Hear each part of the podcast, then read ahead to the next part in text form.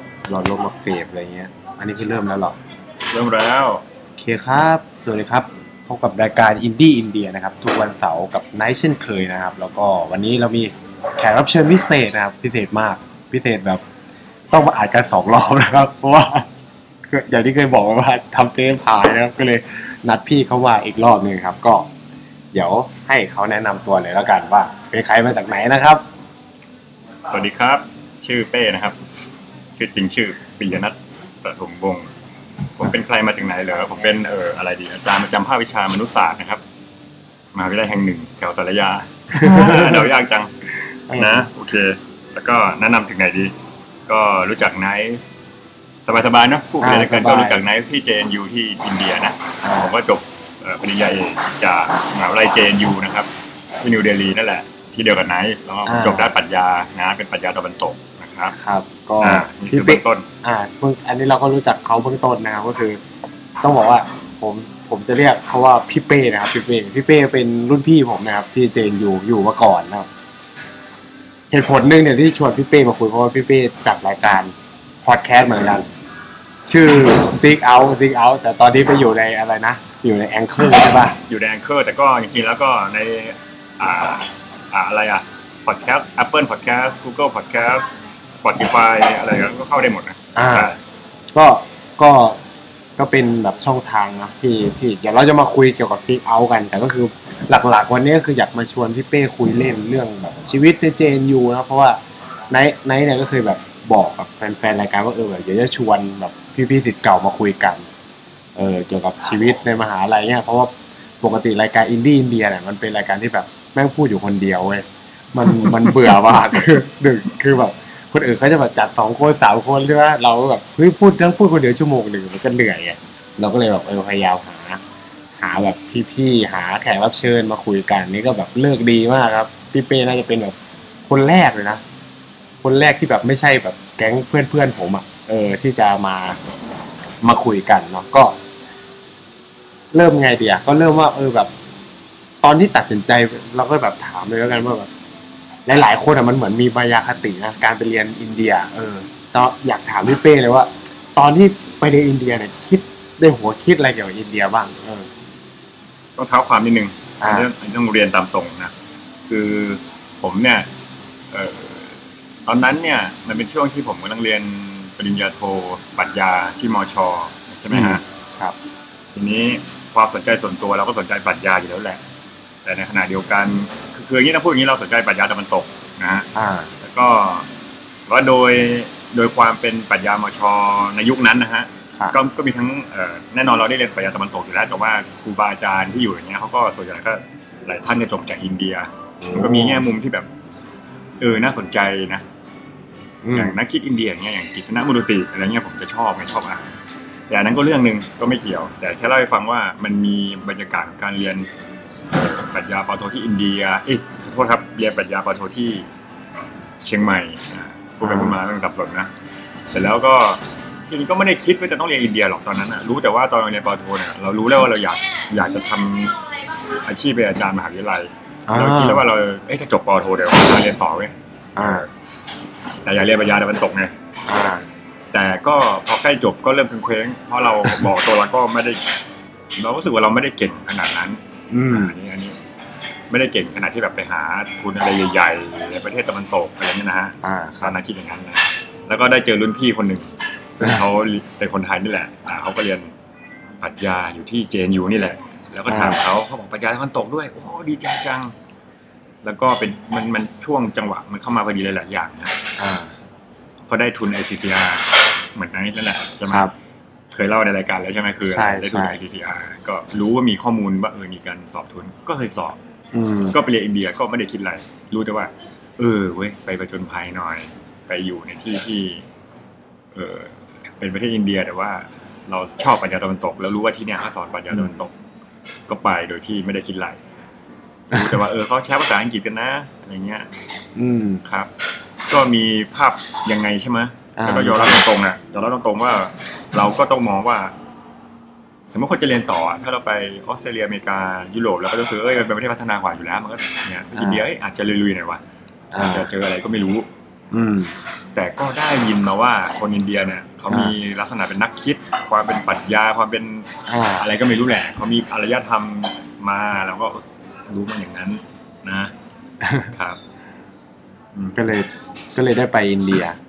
แต่ปกติแบบคนที่ตัดสินใจไปเหมือนมันเหมือนเขาเหมือนมันจะแบบ ตอนพี่เป้เลือกเนี่ยก็ก็คือเหมือนกับว่า ก็เพราะว่ามีคนแนะนำว่า เออที่นี่มันเป็นอย่างนี้ใช่ไหม จริง ๆ ตอนนั้นเลือกตามรุ่นพี่คนนี้แหละ อืม เออไม่ใช่เลือกตามอย่างนั้นคือ คือเราเลือกที่ที่เรารู้ว่ามันเป็นปรัชญาสอนเป็นปรัชญาตะวันตก อ่า เป็นเวสเทิร์นฟิโลสฟีเราก็เลือกตามนั้น อ่า ซึ่งสุดท้ายก็ได้ที่เจนยูคือเราเลือกสามแห่งไงตอนนั้น อ่า สอง ใช่ใช่ ก็ คือ ได้ มันถือว่าโชคดี อันนี้เลือกไว้อันดับหนึ่งเลยไหม ไม่ใช่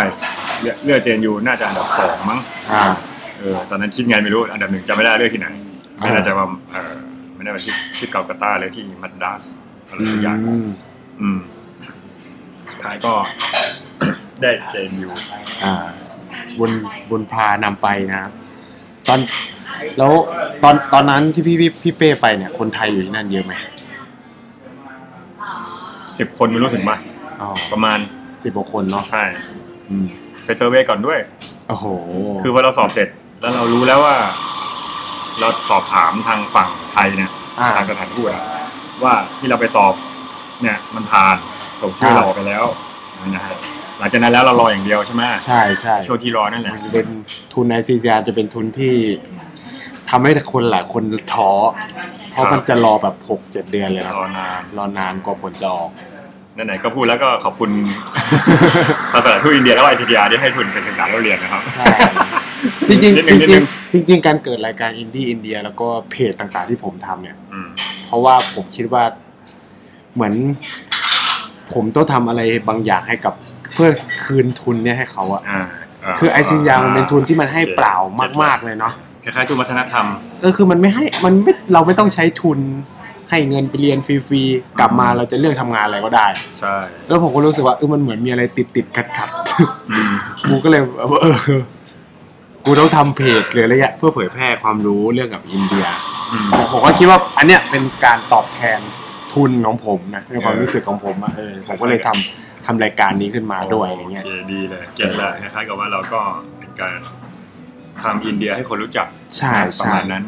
ดีครับดี ดีกว่า มันก็เหมือนแบบเออเขาให้เรามาเปล่าๆอะไรเงี้ยเราก็แบบได้เผยแพร่สิ่งที่เราไปเจอเนาะ ครับ มันก็เป็น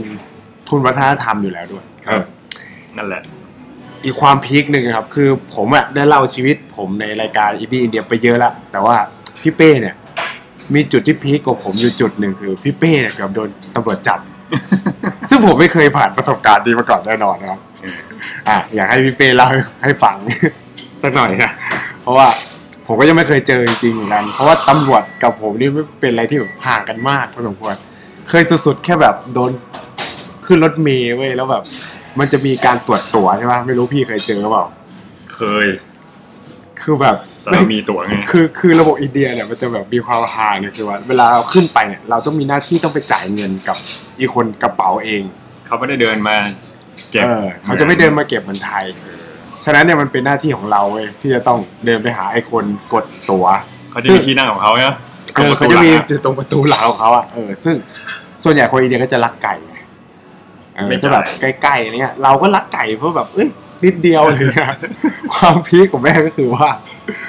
ผมขึ้นสถานีเนี่ยแต่อันเนี้ยคือผมไม่ได้ตั้งใจจะรักไก่เว้ยคือเพราะว่าเดินทางไกลเหมือนกัน ผมก็เลยแบบแล้วคนมันแน่น เราเดินเข้าไปหาไอ้คนจ่ายตั๋วไม่ได้ความพีคคือรถบัสมันไปจอดอีกแค่ป้ายต่อไปอะมันมีคนตรวจตั๋วขึ้นมาเลยเว้ย กูเดินไปซื้อไม่ทัน เออ นี่ป่ะคนมันแน่น กูกูเดินคือแบบผมก็เดินไปซื้อไม่ทันเลยคืออินเดียไม่งมีคนตรวจตั๋วด้วย เหมือนแบบเป็นพวกนายสถานีหรืออะไรไม่รู้อะ เขาจะสุ่มบางเพระ บางจุด เคยเออนั่งนั่งอยู่ขึ้นมา ส่วนใหญ่คือหน้าหน้ามหาลัยเราอะ ใช่ เพื่อจั เก บ ณฑ์เกณฑ์คนลงไปครึ่งคัน น่ะไปยืนเรียงกันเรียบร้อย แล้วปรับแพงมาก แล้วผมขึ้นมาเว้ยแล้วเว้ยก็ถามว่าไหนทิเกตอะไรเงี้ยผมก็บอกเฮ้ยกูยังไม่ได้จ่ายตังค์กูเพิ่งขึ้นมาบนสถานีคือเถียงกับมันดานมาก เขาไม่สนหรอกใช่ไหม คือผมเถียงจนแบบสุดท้ายเออก็ได้ มึงจ่ายอะไรเงี้ยเพราะมันปรับห้าร้อย แล้วจ่ายปะจ่าย ไม่ เขาปรับปะ ผมผมจ่ายค่าตั๋วเฉยผมบอกว่าผมเพิ่งขึ้น อ๋อเขาก็คือเข้าใจแหละสุดท้ายก็คือยอม คือเราก็เสียงดังไงต้องเสียงดังสู้ สไตล์อินเดีย แล้วทีนี้แบบ สู้ เออแล้วกระเป๋าก็บอกเอ้ยคนนี้เพิ่งเข้าอะไรเงี้ยมันก็แบบช่วยอะไรเงี้ย เอ เอ อ อ นะ อ่ะแต่ว่าเรื่องราวพี่เป้จะพี่กว่าอันนี้แน่นอน คือที่ประเทศอินเดียเนี่ยเขาเนื่องจากเราจะเท้าความอย่างนี้ดีเหตุผลนี่โอเคอย่าไว้ก่อนแต่ว่าเขาเป็นประเทศที่ไม่สามารถนั่งดื่มเบียร์ อ่า ดื่มเครื่องดื่มเครื่องดื่ม คือต้องบอกว่า แลฮ แต่ละรัฐของเขาก็จะมีกฎระเบียบไม่เหมือนกัน ล์ครับใช่ คือ คือถ้าเป็นเมืองท่องเที่ยวผมเข้าใจว่าอาจจะทำได้นะ อาจจะพอได้ถ้าเป็นรูฟท็อปเป็นดาดฟ้า เพราะว่าผมเคยไปพวกอะไรวะกอนดิเชอรี่อ่ะ เอาอย่างนั้นได้ใช่ป่ะ ก็เห็นที่ชายหาดเลย อ๋อโอเค แสดงว่ายกเว้นผม ใช่ ไม่เคยไปภาค คือ ใต้ ผมคิดว่ามันเป็นแบบแล้วแต่ว่ารัฐอะไรอะไรเงี้ย ครับเอออ ม แต่ ก็ เดลีเนี่ยเป็นขึ้นชื่อ ดิลลีขึ้นชื่อ ใช่ก็คือว่าเออลักษณะเนี่ย เขาจะไม่ให้ดื่มเหล้าดื่มเบียร์ลังนึกถึงเมืองไทยครับ เราซื้อเบียร์หน้าเซเว่นนั่งกินริมฟุตปาด มีใครทำงั้นบอกไม่รู้เหมือนกันสมมติว่าซื้อเบียร์นั่งกินตาม สมมติว่ามีร้านกาแฟริมถนนอะไรเงี้ยเมื่อก่อนผมอยู่เชียงใหม่มาก่อนมันบางทีบางที่มันก็ทำได้เนี่ยซื้อเบียร์มานั่งกิน เย็นเย็นห้าโมงเย็นหนึ่งทุ่มอะไรเงี้ยฮะ มันทำได้ ซึ่งที่อินเดียเนี่ยมันทำไม่ได้นะ ซึ่งถ เขาบอกว่าเราก็ไม่ ห รู้ จริงๆ พอรู้ เพราะว่ารุ่นพี่เขาเตือนละ เฮ้ยอยู่นี่ดื่มเบียร์เดี๋ยวอะไรอยู่นี่ซื้อๆคือถ้าคือร้านขายเบียร์ที่อินเดียมันจะเป็นร้านขายร้านขายเหล้าส่งในบ้านเราร้านขายส่งอ่ะ เออ อยู่ในลืมในตอกในซอย เออมันเป็นร้านที่แบบรัฐบาลต้องรับทุฟด้วยใช่ป่ะ อื ถ้าจำไม่ ถึ ผิ ง ด ถึงจะค้าขายได้ แล้วก็โดยปกติเราจะเดินเข้าไปในร้านไม่ได้ มันจะเป็นคล้ายๆกับช่องขายตั๋ว เออ แล้วก็ถามว่าเอาอะไรเอาอะไรเขาหยิบยื่นมาให้จะหยิบ ใช่ เบียร์หยิบอะไรยื่นมาให้จ่ายตังค์ตรงข้างหน้าอย่างเงี้ย อืม มันจะเป็นอย่างนั้นแล้วก็ต้องซื้อกลับไป ไปดื่มที่ ที่บ้า บ้าน น ที่ห้องในที่มิดชิด ถ้าเป็นร้าน เป็นตามร้านหรือเป็นตามบาร์เป็นอะไรจริง ๆ ในห้างในสถานที่จริงๆมันมันก็มักจะเป็นร้านที่สมมติร้านในห้างที่ดื่มเบียร์ได้เนี่ย จะ มัก ปิด จะมีกระจก กระจก ทึบอะ มันจะมีเออทึบๆกระจกจะมีสติกเกอร์อะไรมาบางบางบางโซน อืม อ่าแต่นี้ก็อาจจะเริ่มขี้คลายแล้วแต่ไม่รู้ยุคที่ผมอยู่มันเป็นอย่างนั้น อืม เราก็พอรู้บ้าง แต่ไม่รู้เว้ยว่าเขาซีเรียสขนาดนั้น อ่า ก็มีวันหนึ่งเราไปวันสัปดาห์สองสามสัปดาห์แรกเลยไปถึงแบบเนาะแล้วก็ด้วยความที่ธรรมดานะคนย้ายที่ประมาท อ่านิ นิดนึงก็อาจจะต้องเออ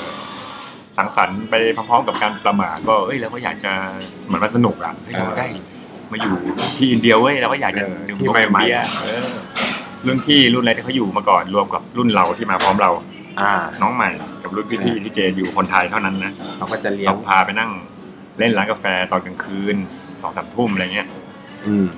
ที่ร้านกาแฟที่ไปอย่างนั้นน่ะมันอยู่แถวมอนั่นแหละ มันก็เป็นโซนที่แบบโซนโมเดิร์นน่ะ ปิยาปิยา ปียาเป็นโซนโมเดิร์น ปิ มี ยา ร้านอาดิดาส มี มีโรงภาพยนตร์ เอ่อ KFC มีโรงภาพยนตร์อะไรประมาณนั้นน่ะ ก็มีร้านขายเหล้า ร้านขายเหล้าส่งนะ ไม่ใช่ร้านที่นั่งในร้านนะ ผมก็เอาละแอบซื้อเบียร์อ่าสองกระป๋องอะไรก็ว่าไปนะ แล้วก็ผมพกอันนี้เป็นไงไอ้กระติกสุญญากาศอะที่มันทึบๆอะ อ่าเยติแกวเยติ ประมาณนั้นเออ เออ ยี่ห้ออะไรก็ไม่รู้ เออ มาเสร็จแล้วก็ผมก็แอบไปซื้อของผมแหละ แต่คนอื่นเขาก็รู้แหละนะ เหมือนกับคนไทยที่เพื่อนไปด้วยกันเขาก็รู้ ก็ไปนั่งร้านกาแฟชั้นบน อ่า ร้านกาแฟชั้นบน มันจะเป็นเอาดอชั้นบน แต่ไม่ใช่เอาดอที่นี่นะเอาดอหลังคาปิดอะ อ่า หลังคาไปอีกชั้นหนึงไงไอ้ อ่า เป็นรูฟ เป็นรูฟ ท็อป เออ ใช่ไหมประมาณ ไม่ใช่รูฟท็อปมัน มันมีห หลัง ลังคาแหละเออ เป็นแค่ชั้นสองเนี่ยตึกมันแบบสี่ห้าชั้นมันเป็นแค่ชั้นสองก็นั่งเอาดอนะ ทีนี้ ก็นั่งคุยกันเพื่อนเขาอื่นเขาก็กินกาแฟกันผมก็เอาเบียร์ขึ้นมาเทใส่แก้วของผมอะแก้วทึบๆ อะแต่ด้วยการที่มันเป็น outdoor แล้วคนไม่ได้พลุกพล่านขนาดนั้น อ่า พนักงานก็ขึ้นมาแค่เสิร์ฟแล้วลงไป แล้วก็ อืม เอาขึ้นมาเทบนโต๊ะเลยคือเอาเบียร์มัน ยาม โทรใส่ ใจ แก้วเรา ยามใจ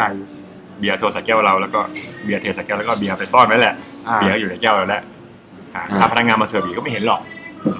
นั่งกินไปแล้วก็เอาขึ้นมาเทอีกนั่งหยิบไป เติมไปเรื่อย สักครึ่งชั่วโมงชั่วโมงหนึ่งอะแป๊บเดียวตำรวจมันขึ้นมาสองคน เว้ย บอกเฮ้ยรู้ได้ไงวะมองไปมีกล้องวงจรปิด เรา ก็ เราก็ชะล่าใจหนึ่งสองเราไม่คิดว่าเขาจะซีเรียสขนาดนั้น เพราะเราก็พยายามซ่อนแล้วใช่ป่ะ ๆอ่า เออ เก็ต ซ่อนแล้วเป็นร้านกาแฟไม่ได้กินไม่ใช่มาตั้งบนโต๊ะน้ำคงน้ำแข็งนะ อ่า เอาขึ้นมาเทเฉยแล้วก็เก็บใต้โต๊ะแต่เขาจริงมันผิดกฎหมายมันเป็นในร้านกาแฟด้วยอะไรเงี้ยมั้งน่าจะ อ่า คาดเดาว่าเจ้าหน้าที่ผู้จัดการร้านคง เห็น โทรไปตามมา ก็ตกใจผมก็มึนๆอะไรเงี้ยตำรวจก็เดินมาแล้วก็หยิบแก้วผมไปดม แล้วคงรู้แหละว่าเป็นเบียร์ อ่า คาวิทมี คอมมิช โกจูโ police station ก็ตอนนั้นก็ไม่รู้อ่ะก็ลุกแล้วก็เดินตามเข้าไป เว้ย เหมือนกับคนมาเรียกมึงไปโรงพักแล้วมึงก็ลุกเดินตามเข้าไปอ่ะไอ้รุ่นพี่ที่อยู่อะไอ้เป้มึงไปมึงบ้าเปล่ามึงรู้ไหมว่าคุกที่นี่มันเป็นยังไงมึงเดี๋ยวมึงใจ เย็นมึงบ้ามาคนกลางมือมึงเข้าไปเดี๋ยวคุยกันก่อนไอ้เราเอาเหรอพี่เออเออ เนี่ย ถ้าตอนนั้นไปคงซวยอ่ะก็ มา ยืน คุก คุ แน่ ย นอน ยืนคุย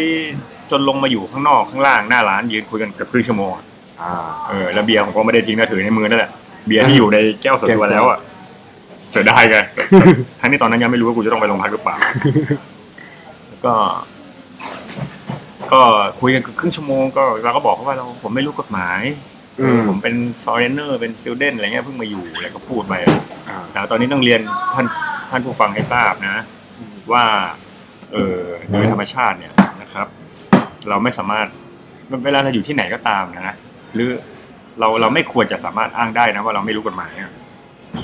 ประมาณนั้นปะผิดก็คือผิดอะไรเงี้ยนะฮะ อ่า แต่แต่อาจจะด้วยความเป็น ด้วยความเป็นอินเดีย จังหวะนั้นด้วยความเป็นอยู่ต่างที่และจังหวะนั้น เราก็ต้องแบบขอโทษทีไม่รู้กฎหมายอะไรเงี้ยเป็นคนต่างชาติคุยคุยต้องนานเอาพาสปอร์ตเอาอะไรมาโชว์ ว่าเราก็ผิดจริงๆแหละ เราก็ผิดจริงๆ แต่จังหวะนั้นมันไม่ได้ไงแบบมันเราเพิ่งไปด้วยเราไม่รู้มันโหดร้ายแค่ไหนคุกหรืออะไรเงี้ยเราไม่รู้ไง อืม จริงๆไม่เชิงคุกหรอกห้องขังในโรงพักอะไรเงี้ย เราไม่รู้ด้วยนะว่ามัน การดื่มเบียร์ที่สาธารณะเนี่ย มันโทษมันถึงขนาดไหน โดนปรับด้วยถ้าเกิดเนี่ยรู้ว่าโดนปรับเยอะเหมือนกันนะ โอ้ ห้าพันรูปีมั้งห้าห้าพันหรือหมื่นอะไรนะก็โอเคก็ ก็เคลียร์กันได้ เคลียร์กันได้โดยที่แบบเออก็เป็นเรื่องเล่าอะว่าแบบหลังจากนั้นทำไงรู้ป่ะคือ หลังจากนั้นก็ซื้อตู้เย็นไว้ห้องแล้วไปแช่กินในห้องตอนแรกไม่มีตู้เย็นไงไปอะ อ่า เออซื้อมันเย็นๆกินเลยไว้ตอนมันเย็นๆอะไรเงี้ยตอนที่เบียร์มันยังเย็นอะไรเงี้ยเขาวหลังก็เลย รู้แหละนั่ง ถ้าเขาวหน้ามีอีกก็ไปกินที่ห้องแทนอะไรเงี้ย อ่า อันนี้ก็เป็นเรื่องฮา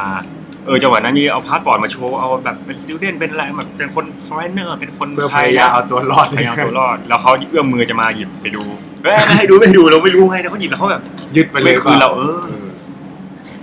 เ ก็ก็จบลงตรงนั้น ออนี่ก็แบบเป็นตำเป็นตำนานมากนะครับ เป็นตำนานแบบ น่าจะเป็นคนเดียวไหมที่โดนตำรวจเรียกขนาดเนี้ย ไม่รู้ มี นะ ใครเคยเคยเจอนะ ถ้าด้วย จริงๆ ยิ่งด้วยข้อหานี้ด้วยคงไม่มีใครแล้ว ไม่ แหละ มีใครอะข้อหาแบบเดิมอะคือคือคือต้องบอกอย่างนี้ว่า อินเดียเนี่ย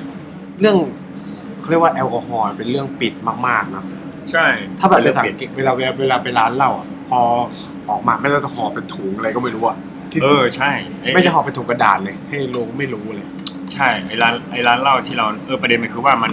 เวลาเราเดินในที่สาธารณะจะเอาขวดเบียร์ของเหล้ามาถือเนี่ยไม่ไม่ได้ ไม่ได้ เวลาไปซื้อตามร้านเหล้าที่เหล้านั่นน่ะที่บอกว่าเป็นร้านคล้ายๆร้านขายส่ง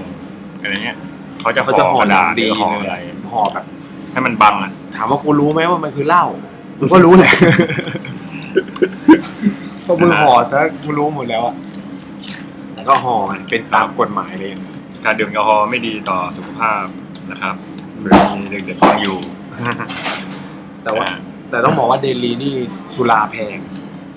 ภาษีแพงมาก เพื่อนผมบอกว่าฮารายาน่าถูก อืม ไอ้ร้านข้างๆเราอะที่นั่งรถไปอีกแป๊บหนึ่งอะ อ๋ออ๋อรัฐรัฐอะไรนะ คือ คือเหล้าเบียร์ถ้าอยู่ในบาร์เนี่ยแพงมาก แพงถึงขนาดที่แบบ แพงอะ เอาจริงเดลี แพง เป็น คูณสองอะ เป็นที่เดียวที่ผมไม่เคยไปผับนะเพราะมันแพง ถ้าในผับแพง แต่ถ้าในร้านขายเหล้าที่เหมือนร้านเหล้าส่งอะถูกนะ ถูก เบียร์ก็ไม่แพงเลย ถ้าเทียบกับไทยเนาะ ใช่สมมติเบียร์คิงฟิชเชอร์ขวดเล็กเนี่ย อ่า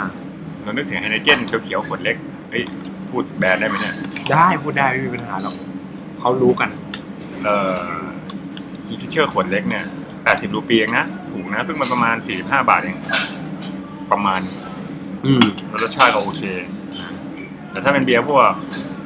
ยี่ห้ออื่นแต่ฐานการผลิตอินเดีย ยี่ห้อตะวันตกนะแต่ฐานการผลิตอินเดีย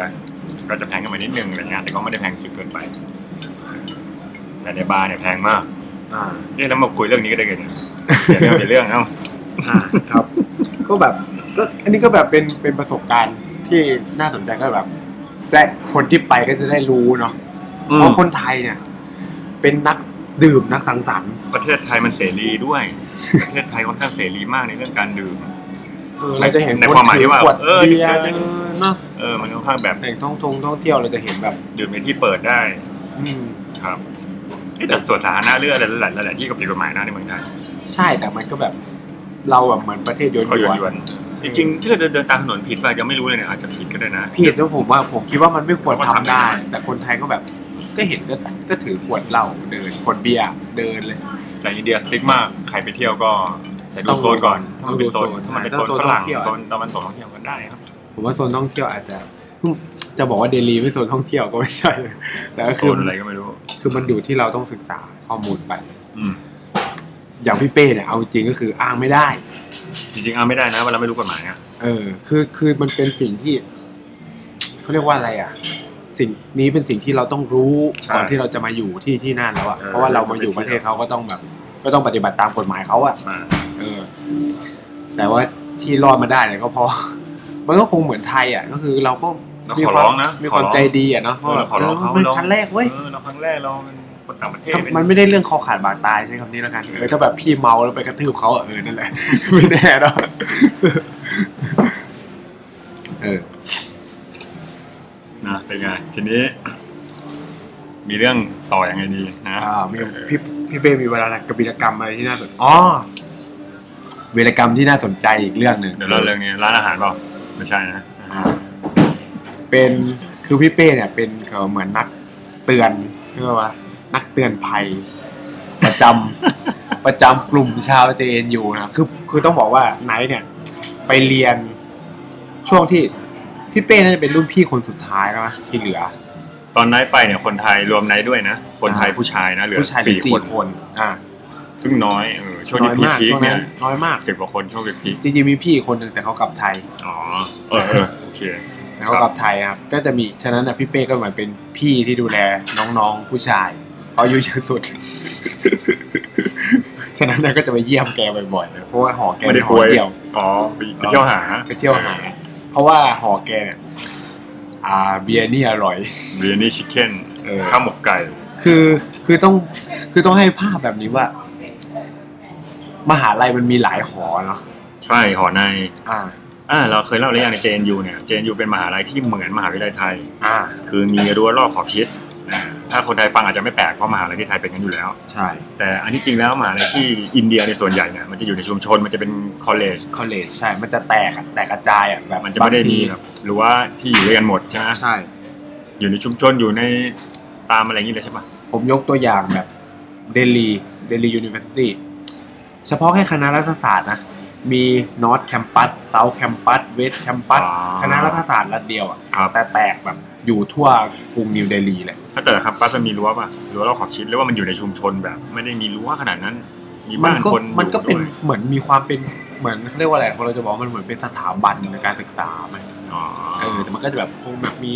มีแบบ ก็คงแบ่งว่าเอออันนี้มหาเขตมหาลัย ก็ อะไร เป็น เงี้ย ก็มีแบ่งเขต แต่ว่าก็คืออยู่กลางชุมชนนั่นแหละ อืม อืม คือเจนยูเนี่ยมีรั้วรอบขอบชิดรั้ว เจโรนี่คือแบบมีความเป็นมหาลัยเลยใช่ไหม มีความมหาวิทยาลัยเหมือนไทยเลยมีรั้วแล้วแบบมียามอยู่ที่ประตูตลอดเวลา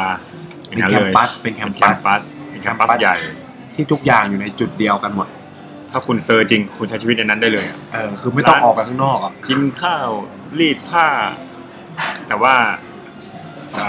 อาจจะต้องลุยๆหน่อยจะเซอร์หน่อยอยู่ ใช่ ได้อยู่ได้เลยแต่โชคดีที่ข้างข้างๆห้างข้างๆพูดผิดอีกแล้วข้างๆมหาวิทยาลัยมันมีห้างนะ ใช่ เออเวลาอยากไปโอ้กินอะไรที่มันแบบ คือเดินข้ามถนนไปก็เจอห้าง เจอห้าง ห้างแบบ นั่ง เหมือนพารากอนเลย เออ นั่งตากแอร์กินสตาร์บัคส์สตาร์บัคส์ถูกนะ คือฝั่งตรงข้ามมหาลัยเราเนี่ยมีทั้งพารากอนมีทั้งเกสรพลาซ่า ประมาณนั้นใช่ไหม เป้าหมาย มันมีมันมีสามสี่ โค ห้างตรไฮ นะ โซเลยนะ เออไอไอห้างใดสุดอ่ะ DLF หรือสักอย่างอะ โคตรไฮโซพนักงานใส่สูท แม่งคือเกสรเลย ชิงชิงผมร้องเลย แล้วคนอินเดียเนี่ย คือพวกนี้คนไทยเนี่ย ใครก็เข้าห้างใช่ป่ะ อืม ธรรมดา คนอินเดียเนี่ยมันจะต้องเป็นคนชั้นกลาง สู สูง ง ขึ้นไปเท่านั้นที่เข้าไปในห้าง ใช่คือเหมือนกับว่าถ้าถ้าแต่งตัวเซอร์เซอร์เข้าอ่ะ อย่ามึงมอง ยาม นะ ไม่มองอ่ะเพื่อๆไม่ให้เข้าผมว่าไม่ให้เข้า หรอก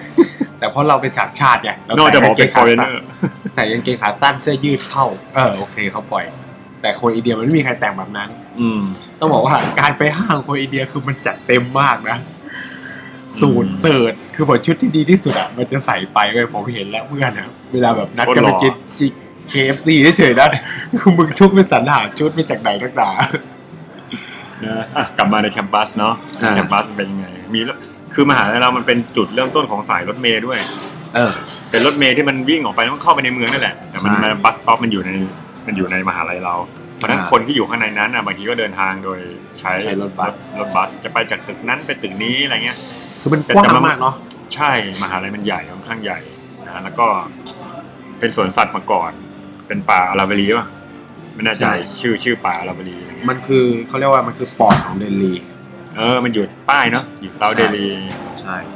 โซนก่อนใกล้ๆสนามบินอะไรเงี้ย แต่ไม่ได้ใกล้มากเนอะสิบโล ใช่คือมหา ก็ใหญ่ ลัยเราไม่เป็นภูเขาเลย มันเป็นเขาเก่าอยู่ในที่สูงเนอะถ้าจะว่าไป มีถ้ำด้วย มีถ้ำแล้วก็มีสัตว์มากมายหลายชนิดมีนกยูงมีนิลกาย ใช่ นิลกายลองเซิร์ชดูนะฮะนิลกายมันเหมือนอะไรอะม้าผสมควาง มันคือม้านินมังกร จริงป่ะ เขาเขาว่ากันอย่างนั้น อ๋อ นะมันเป็นเป็นม้าผ เป็สนนิ ม ยาย ผมแพะปะม้าผสมแพะมันมีเขาด้วยเออเป็นสัตว์ในเทพนิยาย ประมาณนั้น ป่าหิมพานต์อะผมเข้าใจว่าแบบนั้นนะ นิลกาย มีนกยูงนกยูงเยอะมาก อืม ก็เคยเจอเม่นเนี่ย เออมีงูด้วย งูเออมัน แต่บางคนบอกว่าไม่มีหมีนะ แต่ผมว่าอีเพื่อนอะบอกว่ามีมันมีถ้ำไงมันมีถ้ำในมอมีถ้ำ เคย เยอะ ไป มา ป่ะ ก ผมไม่เคยไป ผม นะ ผมไปเดินป่ามาแล้ว มันอยู่ตรงไหนฮะ ก็คือไอ้ตรงที่เขาไปดูภูผากันอ่ะ อ๋อไอเลิฟล็อก เออ Love Lock อะ อาร์ล็อกชื่อนี้ป่ะ ใช่ ไม่ แล้ว รู้ชื่ออะโทษ แล้ว ที ผมไปมันจะ อ๋อ มีทัวร์ มีถ้ำ ทุกปีใช่ไหมล่ะโอ้มันพาเลาะเข้าไปเป็นสิบสิบถ้ำเลยพี่ เฮ้ยจริงเหรอ ใช่ในในมอยถ้ำเยอะมาก อะไรว่าอยู่มาไม่เคยไปเลย เออ ผมเป็นคนท่องเที่ยว เอออ่ะทีนี้ยังไงต่อไอ้ในบรรยากาศในแคมปัสนะก็ อ่าแล้วหอก็เยอะ หอเยอะ คืออย่างนี้ลักษณะเนี่ย คนที่ไปเรียน JNU ก็ส่วนใหญ่ก็จะอยู่หอในนี้เวเวเวลาเราเราก็อายุไม่ใช่เรียกว่าไงเราเราเรียนระดับปคือ JNU เนี่ยเป็นมหาลัยที่มหาลัยวิจัย ก็จะมี อ่า เน้นปอโทปอเอกใช่ป่ะ ใช่ถ้าเห็นภาพช้าๆคือมันคือนิด้า ประมาณนั้นแล้วเราก็ อ่า ตอนไปเรียนเราก็อายุแบบ 30แล้วมั้งตอนนั้น อ่า น่ะมันก็รู้สึกเราก็มันโตๆอ่ะมันไม่ใช่เด็กแบบแฟชชี่ไปสิบแปดเหมือนเด็กปอตรีอ่ะ ใช่ เราก็รู้สึกว่าเราจะรู้สึกว่าเฮ้ย แล้ว เรา ก็ความเป็นส่วนตัว เราพอเป็นส่วนตัวเราคงคิดตอนคิดได้เราคงไปเช่าหออยู่ข้างนอกดีกว่า อ่ะ อยู่หน้ามออยู่อะไรอย่างเงี้ยเราก็อยากความเป็นส่วนตัวแล้วก็มันถึงเวลาจริงๆอ่ะทุกคน มันจะคิดอย่างนี้เวลามาวันแรกๆอ่ะ ใช่ ถึงเวลาส่วนน้อยที่จะอยู่ข้างนอกอ่ะถึงเวลาพอไปอยู่ก็ ก็อยู่หอในกันแหละ ใช่เพราะว่าหอ มันจะ น มี อ ห ก อใน เพอเพอคุณภาพ ใช่มันฝุ่นมันอะไรเนาะ ใช่ เราความปลอด แล้วก็ ภัย เรียกว่าอะไรสังคมรอบข้าง เออใช่ คือต้อง อ๋อ ต้องมองภาพเจนอยู่อย่างเงี้ยคือเป็นมหาวิทยาลัยนะครับ ตรงข้ามเป็นสลัม ถัดไปอีกหน่อยคือเป็นตัวคนรวย เป็นห้าง เออ ซึ่งมันจะแบบไม่ไม่สมดุลอ่ะคือ อืม ถ้าพี่จะไปอยู่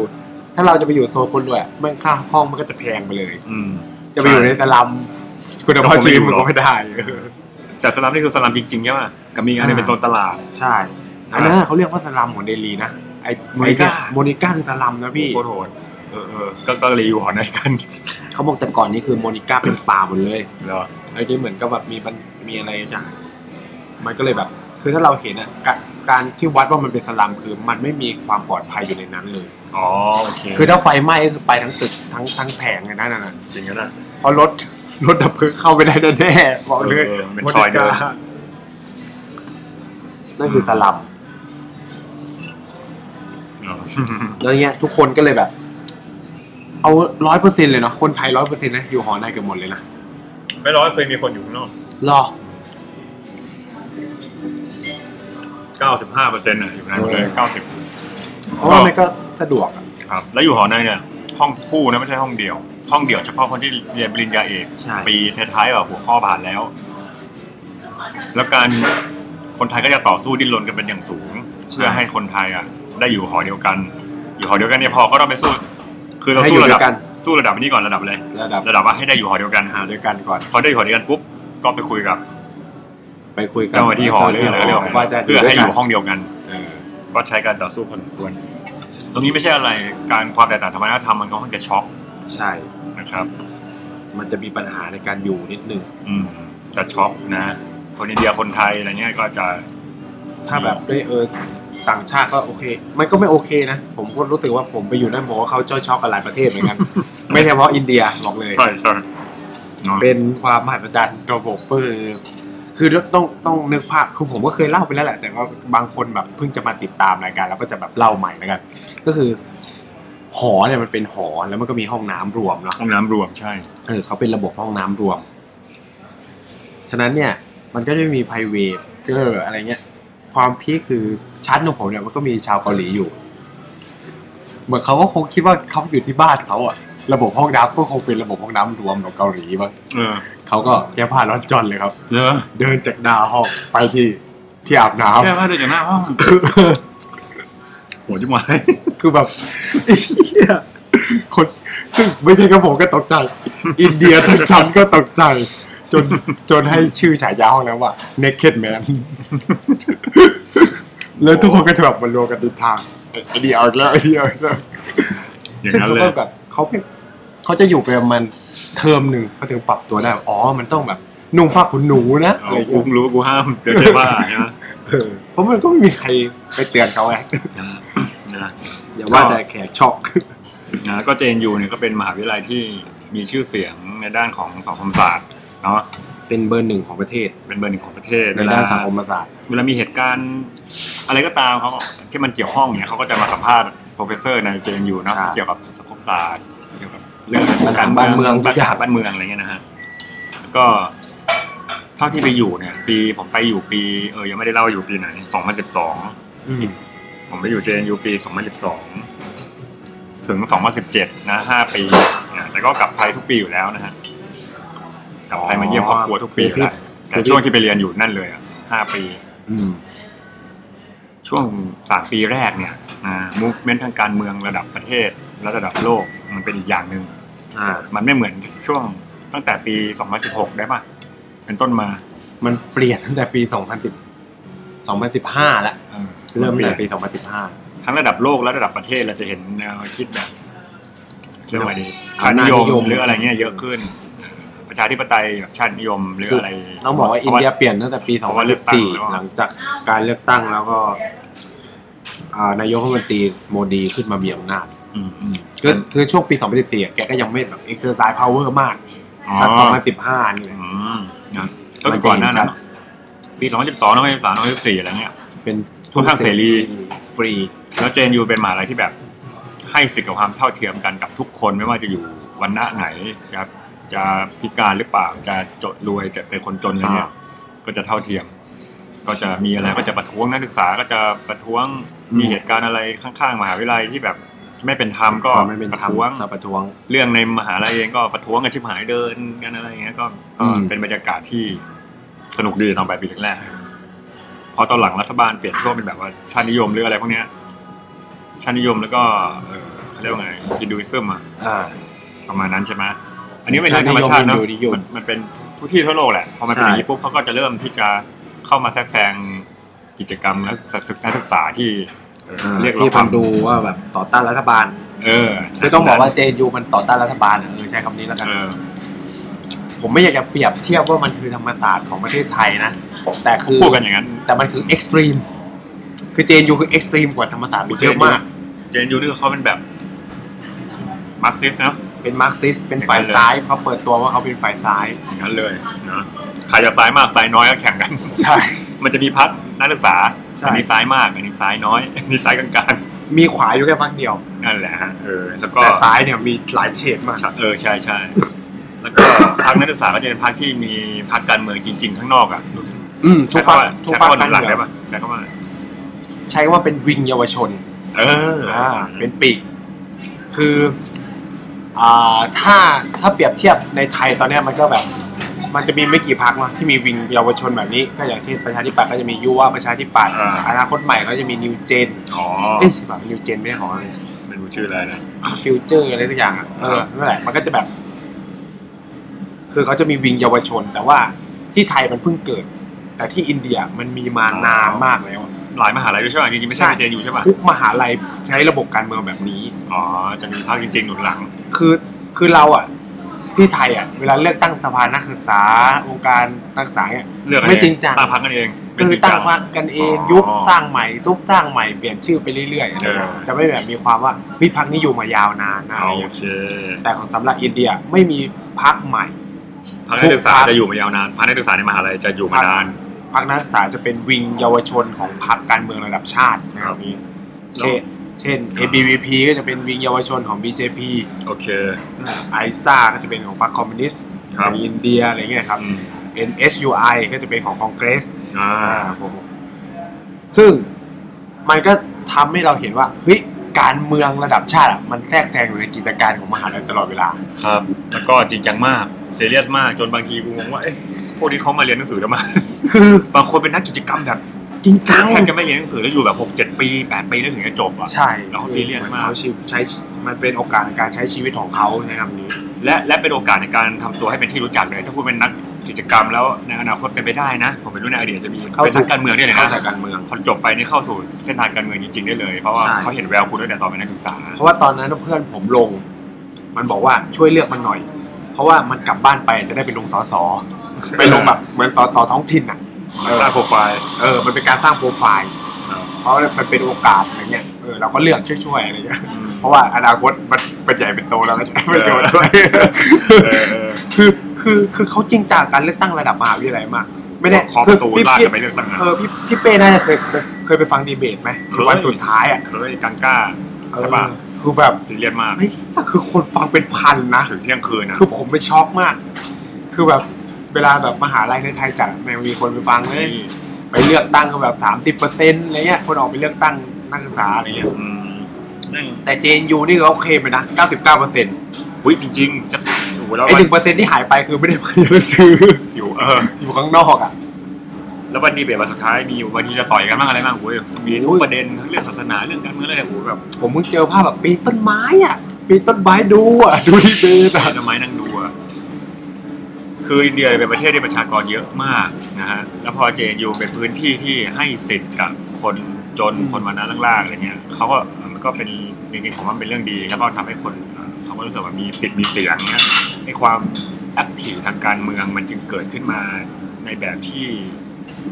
เป็นชีวิตจริงๆลำบากจริง ๆ บางคนมาจากบ้านที่แบบไฟดับทุกวันวันละแปดชั่วโมงบ้านคือได้รับความอายุธรรมในชีวิตจริง ๆเขาเลยแบบซีเรียสนะจะไม่ใช่ลักษณะที่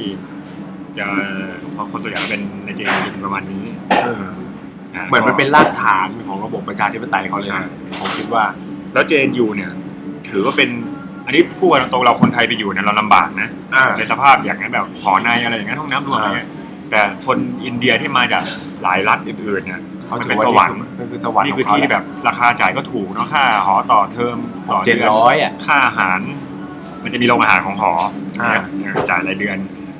เป็นสวรรค์ขอโตงเขา แกปลูกผิวเป็นโต ได้ สอง ดิ พันกว่ารูปี เออในขณะที่คนเหล่านี้ชีวิตนอกมหาลัยตอนอยู่บ้านอย่างที่เล่าเมื่อกี้บางทีไฟดับทุกวันวันละเจ็ดชั่วโมงแปดชั่วโมงบางทีน้ำอะไรลำบาก อันนี้อันนี่แค่บางกรณีส่วนใหญ่คนคนจนอะไรเงี้ยนะฮะ ใช่ พออยู่ในเจนยูเนี่ยคือเป็นสวรรค์บางคนก็มักจะอยู่ปีแรกๆชิลมากไว้ทำกิจกรรมนะครับ คื คือ อ อ อยู่ ยู่ ให้ ให้ เต็ เต็ ม มแม็กซ์อะ เอออยู่กัน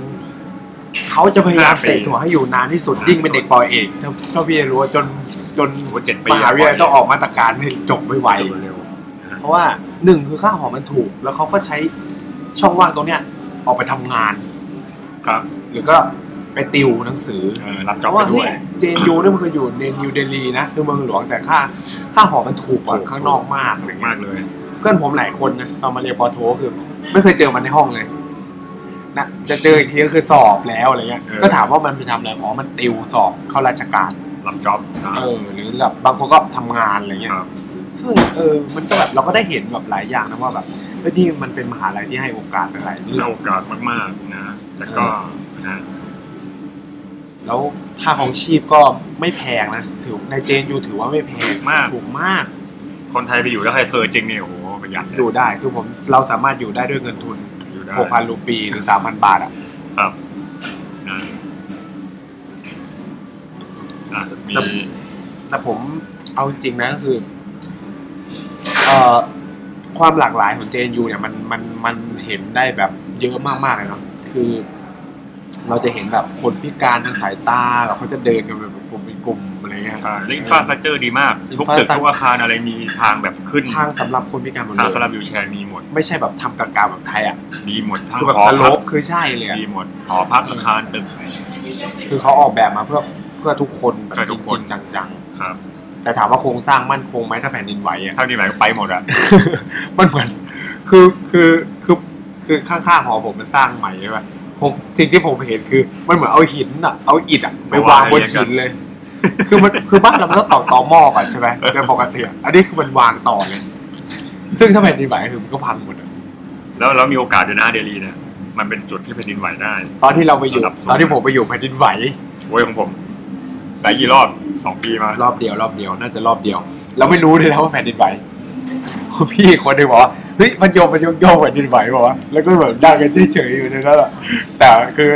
พอลงไปซื้อของคือคนคนอินเดียอยู่อยู่อยู่ข้างนอกหอกันหมดแล้วเขาบอกว่าเอิร์ธเควกเอิร์ธเควก มัน